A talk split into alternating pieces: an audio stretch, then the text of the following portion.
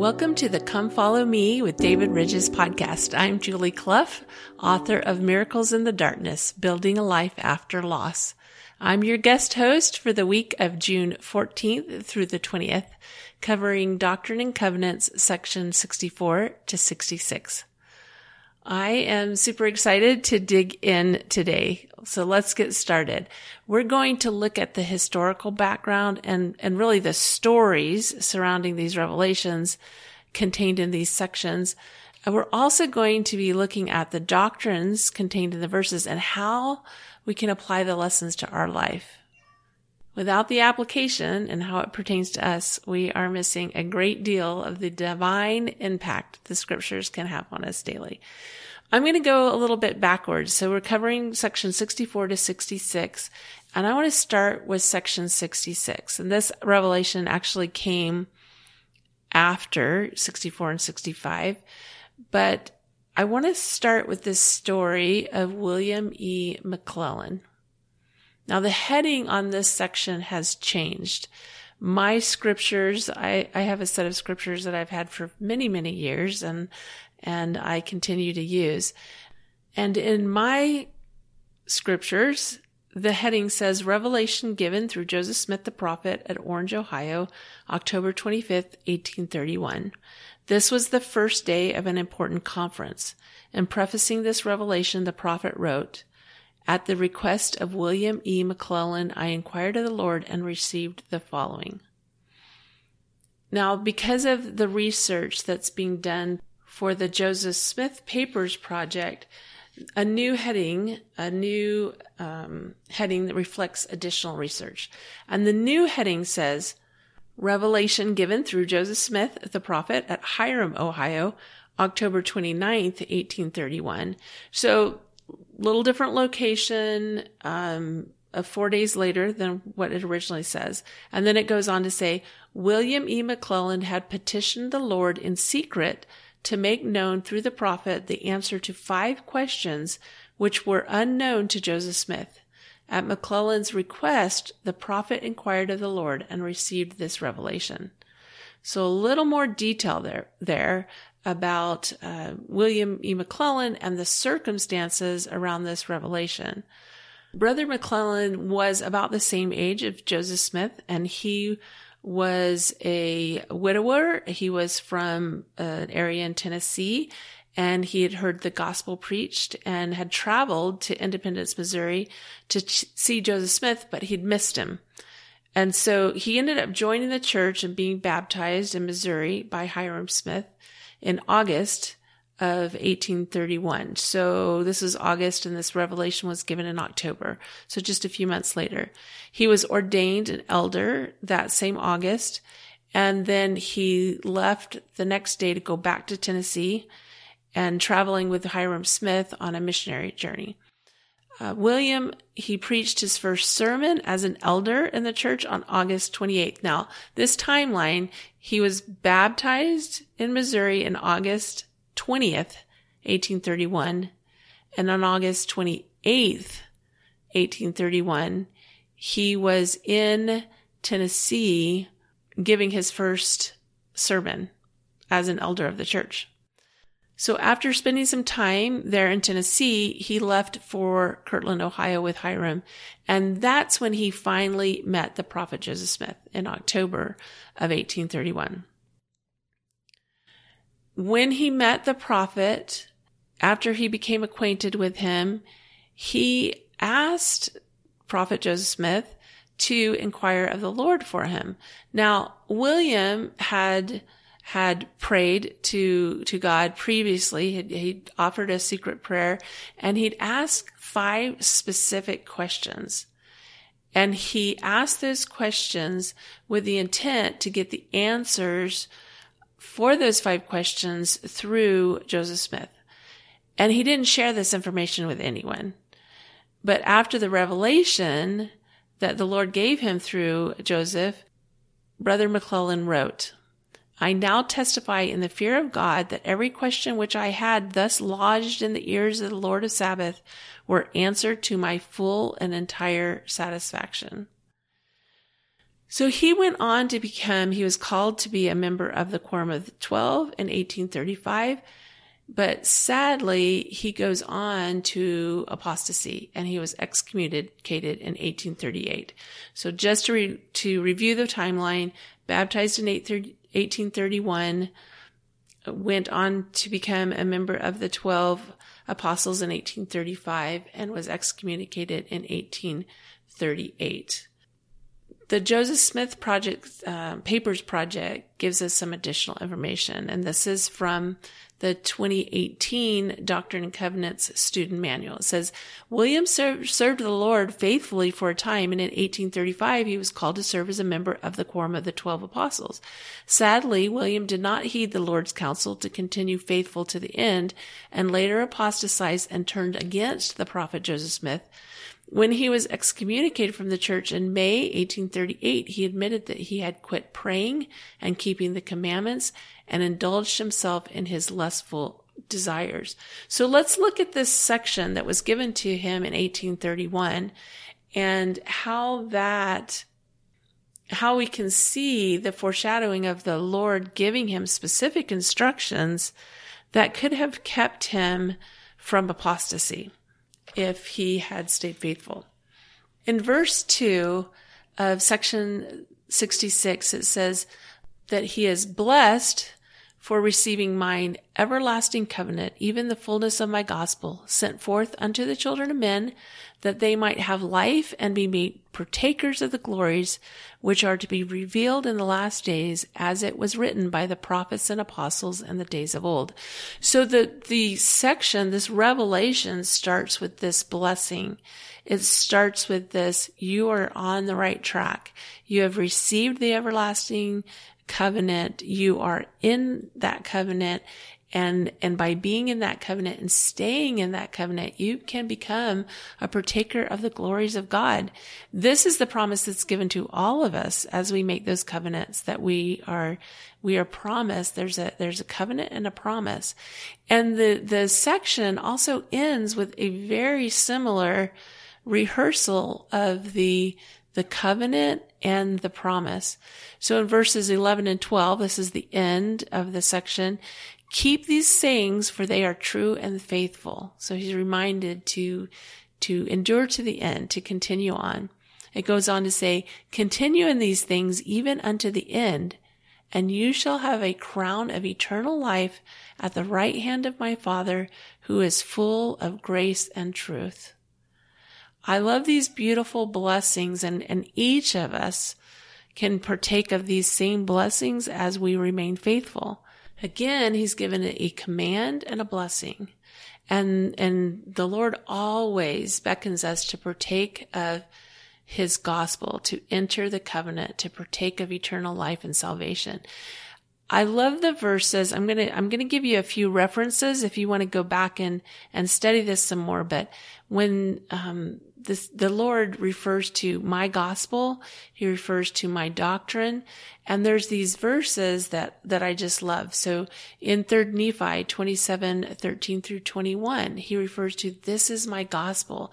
And he outlines the, the need to, to live in faith unto repentance, to be baptized, to receive the Holy Ghost, and to endure to the end. And so in those verses, 3rd Nephi 27, 13 through 21, he says, This is my gospel. In 3rd Nephi 27, 13, he says, Behold, I have given unto you my gospel. And this is the gospel which I have given unto you, that I came into the world to do the will of my Father, because my Father sent me. And then he outlines that he has been lifted up by men, that he stands in this place to draw all men unto him and the need for repentance and baptism, the gift of the Holy Ghost and enduring to the end. And then in verse 21, he reiterates, Verily, verily, I say unto you, this is my gospel. What I love about the Book of Mormon is how plainly his gospel is outlined. We see this same pattern in 2 Nephi 31, where he refers to my doctrine and outlines these same core, these fundamental, the first principles and ordinances of the gospel. Again, we see it in 3 Nephi 11, 32 through 39. He again refers to my doctrine and outlines these same principles and ordinances of the gospel.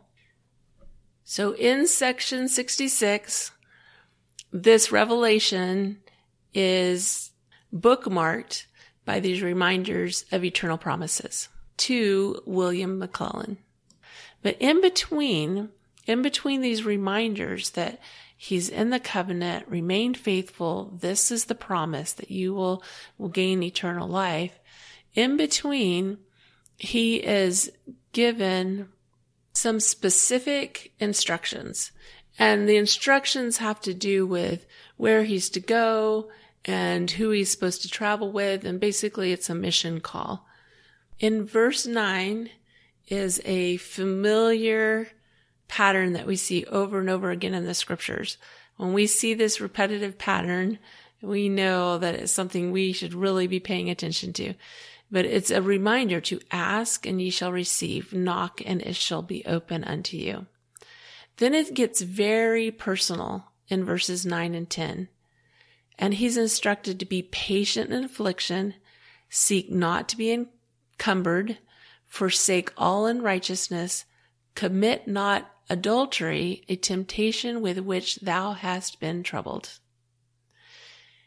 And he is really called out for his particular weaknesses and the things that he struggles with.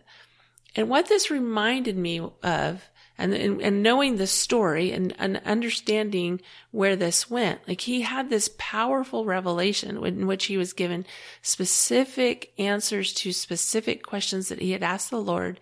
He bore testimony that it was specific answers to his questions and that he was, um, that he was committed to the gospel that this had been a really a real faith builder for him and if he had continued on the path of understanding this revelation, he could have continued in humility and not found himself in the bind of sin that he was being warned about. And it reminds us of the need for humility. I, I found a quote from an article on the churchofjesuschrist.org website. And, and this, this says, to be humble is to recognize gratefully our dependence on the Lord, to understand that we have constant need for His support. Humility is an acknowledgement that our talents and abilities are gifts from God. It is not a sign of weakness, timidity, or fear. It is an indication that we know where our true strength lies. We can be both humble and fearless. We can be both humble and courageous. I love the end of that. I love the end of that. We can be both humble and fearless. We can be both humble and courageous. And I really bring this story out because in a minute we're going to see a contrast. But I'm just reminded that humility is a quality of strength. In Helaman, uh, chapter 3, verse 35, Mormon is in the middle of this abridgment, and he talks about how many in this particular chapter, he talks about how many of the church were lifted up in pride, even to persecution of others. And Mormon says in verse 35, nevertheless, they, referring to those that had been persecuted, did fast and pray off and did wax stronger and stronger in their humility and firmer and firmer in the faith of Christ unto the filling their souls with joy and consolation, yea, even to the purifying and the sanctification of their hearts, which sanctification cometh because of their yielding their hearts unto God. They yielded their hearts unto God. And how did they do that? Through fasting and prayer and humility. They became stronger and stronger in humility and firmer and firmer in their faith. And they gained joy and purification and sanctification. Humility is a quality of strength. Now, there's a couple of questions before we move on to section 64 that I want to offer. A couple of questions that you may want to reflect on or ponder on. One is, how can I, meaning you, how can we better understand the gospel of Jesus Christ and his role in my salvation? And number two, how can I go before God in humility and ask for Him to show me my weaknesses that I might be made strong? Because we can certainly see how William McLellin could have been made strong if he had had humility and accepted this instruction from the Lord in the in the loving manner in which it was offered. Heavenly Father gives us instruction for our good. So let's move to section 64, and we're going to see some contrast here when we look at section 64. The heading of section 64 says Revelation given through Joseph Smith the prophet to the elders of the church at Kirtland, Ohio, September 11, 1831. The prophet was preparing to move to Hiram, Ohio, to renew his work on the translation of the Bible, which had been laid aside while he had been in Missouri. A company of brethren who had been commanded to journey to Zion in Missouri was earnestly engaged in making preparations to leave in October. At this busy time, the revelation was received. So Joseph Smith moved his family to the John Johnson home in Hiram, Ohio, and Sidney Rigdon also moved to the Johnson farm because they, they needed this and they wanted this uninterrupted time to resume the translation of the Bible. And Sidney Rigdon was serving as the scribe. And these, um, this translation of the Bible, of course, is what we now refer to as the Joseph Smith translation. There's additional background information that David Ridges offers in his book, Your Study of the Doctrine and Covenants Made Easier. This is part two, sections 43 through section 93. He offers, and I'm, I'm just going to share a little bit of this with you. He says additional background that is helpful in understanding this section has to do with Ezra Booth. He was, he was a Methodist minister and close friend of Johnson, Johnson. So Ezra Booth converted to the church. He converted in May of 1831. He had seen the prophet Joseph Smith um, command brother Johnson's wife, Elsa to be healed. And when Ezra witnessed that, he immediately converted to the church and then later, shortly afterwards, was ordained a high priest and he served a mission to Missouri, uh, which was a instruction that he was given in a revelation that's contained in Doctrine and Covenants 52. It goes on to say he became upset about having to walk the entire distance to Missouri preaching as they went. It was apparently not the comfort and attention to which he had become accustomed as a popular minister prior to joining the church. He began to find fault with Joseph Smith and other leaders of the church. He had other complaints against Joseph Smith. He felt like the prophet's uh, naturally pleasant and jovial personality was not serious enough for a true prophet of God. Now remember, he had been a Methodist minister, so he had an idea of, of the decorum, like how somebody was supposed to act. He had decided that this was how it was supposed to be. So he felt that Joseph had a spirit of lightness and levity, a temper of mind easily irritated, and an habitual proneness to jesting and joking. By September 1831, the same year, Ezra Booth was back in Kirtland and was in a condition of apostasy, criticizing the church and rejecting the church. He was excommunicated on September of 1831. So in May, he converted, he went on a mission, and in September, he was excommunicated. Section 64 is well known for its counsel on forgiving others, which is appropriate in these circumstances because Ezra Booth went on to to really be a he wrote a um, and published an anti-Mormon literature. He published several articles against the church. He participated in the tarring and feathering of the prophet Joseph Smith. He truly became an enemy of the church. So these were some of the circumstances that were surrounding the time when this revelation was given. And we find in verse 5, it says, The keys of the mysteries of the kingdom shall not be taken from my servant Joseph Smith Jr. through the means I have appointed, while he liveth, inasmuch as he obeyeth mine ordinances. So he's basically saying, yes, the living prophet still has agency, and if he were to choose to disobey God and refuse to lead the church according to the Lord's will, he would be removed from office. The the focus turns to on the next verse turns to forgiving others in order to receive forgiveness. So it's just a reminder that Joseph Smith was who was put in place to lead the church at this time. And yes, there was means by which he would be removed from office if in fact he wasn't doing what the Lord wanted him to do, but that was not the case. And so in verse 6, it says, There are those who have sought occasion against him without cause. So basically saying people that, that think Joseph Smith shouldn't be in the position he's in, but their case isn't valid against the prophet. Verse 7, Nevertheless, he has sinned. Joseph isn't perfect. But verily, I say unto you, I the Lord forgive sins unto those who confess their sins before me and ask forgiveness.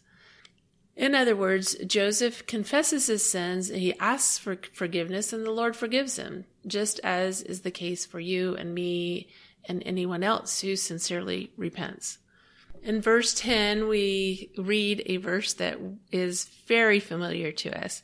Verse 10 I, the Lord, will forgive whom I will forgive, but of you it is required to forgive all men. And in verse 11, and ye ought to say in your hearts, Let God judge between me and thee, and reward thee according to thy deeds. The Lord is in charge, and we are required to forgive all. And then God will decide who he he's the judge so he's going to decide who he'll he'll forgive and who he won't and and that's really doesn't concern us. it feels like it does because we feel like we've been harmed or we've been betrayed by someone. But he's very clear here that uh, that he is the judge. He is the judge. But we know that forgiveness is not always easy. Elder uh, President Faust at the time, from the April 2007 conference said, if we can find forgiveness in our hearts for those who have caused us hurt and injury, we will rise to a higher level of self esteem and well being. Wow, that is a beautiful promise. And in this same section, we talk about obedience and requiring our mind and a willing heart. Skipping all the way over to verse 34. The Lord requireth the heart and a willing mind, and the willing and obedient shall eat the good of the land of Zion in these last days. And going back to the idea of forgiveness, forgiveness may start in our mind and in our conscious intellect, but as we soften to the will of the Lord and develop a willing heart, we will find forgiveness in our hearts and we can rise to a higher level as Elder Fa- or President Faust said, we can rise to a higher level of self-esteem and well-being. In Doctrine and Covenants 93:1, we find another promise for our obedience. I love this verse. It said, Thus saith the Lord, It shall come to pass that every soul who forsaketh his sins and cometh unto me, and calleth on my name, and obeyeth my voice, and keepeth my commandments, shall see my face and know that I am. It's a beautiful, beautiful verse. And now we just read these verses about how Joseph Smith also has sinned. He also is human and just like every person on the earth has sinned, he is subject to the same promises and the same warnings. And yet, he, Joseph Smith, approached all of the evidence of his mortality with obedience and humility. Unlike what we saw with William McLellin. So we have this, this story of William McLellin who who didn't humble himself, who was warned against the the sins that he was prone to and and didn't heed the warning and didn't humble himself. And he became weak and he he fell away. And Joseph Smith in contrast was humble and he was obedient and he listened to the warnings and he was willing to repent and to do better. I love the verses at the beginning of section 64 also that remind us that the Lord wants our success. Everything he does is for our success.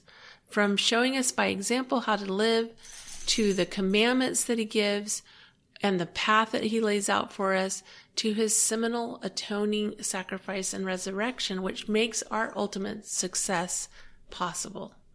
In section 64, verse 2, he says, I will that ye should overcome the world, wherefore I will have compassion upon you. So all that this he does, all this teaching he does about forgiveness and obedience and humility and warnings and the the promises that are given, these are all given for our heed and for our obedience so that we can benefit and we can win the reward that he has for us. And so I have a couple of questions again to consider for pondering. I love questions. I love to look at these verses. I love to pick out the concepts and the ideas and the things that we can apply to our life and see how even historically things uh, things were taught and how we can apply that to our life and and then I love to to think how how am I applying this? How am I doing in this area?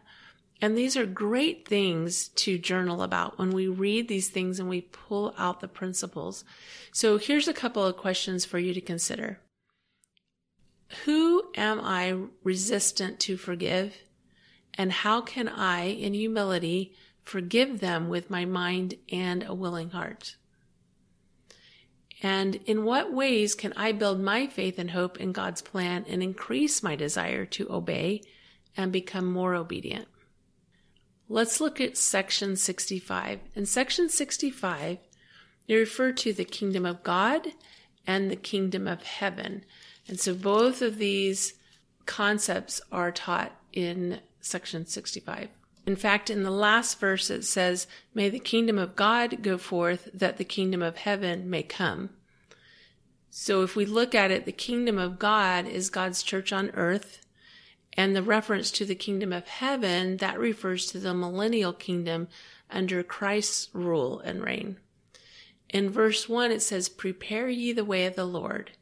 And in verse 2, the keys of the kingdom of God, which which we just talked about as God's church on the earth, are committed unto man on the earth, and from thence shall the gospel roll forth. Verse 3 Prepare ye the way of the Lord, prepare ye the supper of the Lamb, make ready for the bridegroom. Our ultimate success is being an heir with Christ in the kingdom of heaven. We are called to participate in the preparation for the coming of the Savior. That includes the gathering of Israel through missionary work, through um, through temple ordinances, through family research that allows us to be a part of the saving of our, our kindred dead. In verse 6 says, Wherefore may the kingdom of God go forth, that the kingdom of heaven may come. President Nelson President Russell M. Nelson from April 2020 in the Liahona said, You and I get to participate in the ongoing restoration of the gospel of Jesus Christ. It is wondrous. It is not man made. It comes from the Lord who said, I will hasten my work in its time. This work is empowered by a divine announcement made 200 years ago. It consisted of only seven words. This is my beloved son. Hear him. The questions I have for you to consider from section 65 are How excited am I about being part of God's kingdom on earth and participating in preparing the world for the coming of the Savior? And in what ways can I increase my enthusiasm for doing God's work? As I read Elder Nelson, I mean, President Nelson's, as I read President Nelson's words, I see the enthusiasm and the hope and the pure excitement about being about God's work. So, to complete section 65, verse 6, which is the last verse of that section, wherefore may the kingdom of God go forth. So, referring to the, uh, the kingdom of God on earth, that the kingdom of heaven may come, kingdom of heaven, referring to the millennial reign, that thou, O God, mayest be glorified in heaven, so on earth, that thine enemies may be subdued. For thine is the honor, power, and glory forever and ever. Amen. We end this episode with President Nelson's testimony regarding the latter day kingdom of God, of which we're a part of as we prepare for the coming of the Savior. He said, I humbly testify to you that, as the prophet Joseph Smith proclaimed, the restored gospel of Jesus Christ will go forth boldly, nobly, and independent till it has penetrated every continent, visited every clime, swept every country, and sounded in every ear, till the purposes of God shall be accomplished, and the great Jehovah shall say the work is done. We are engaged in the work of Almighty God. I pray for his blessings to be with each and every one of you. Those are the words of our prophet. May we all be blessed and excited to be a part of this great work.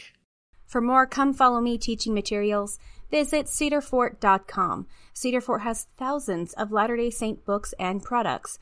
You can order online at cedarfort.com and get free shipping with orders over $35. Have a look at our other podcasts Everyday Saints, You Made New, Science and Scriptures, The Hope Addiction, and the Right Well podcast. Fill your podcast app with LDS content to keep you feeling uplifted all week long.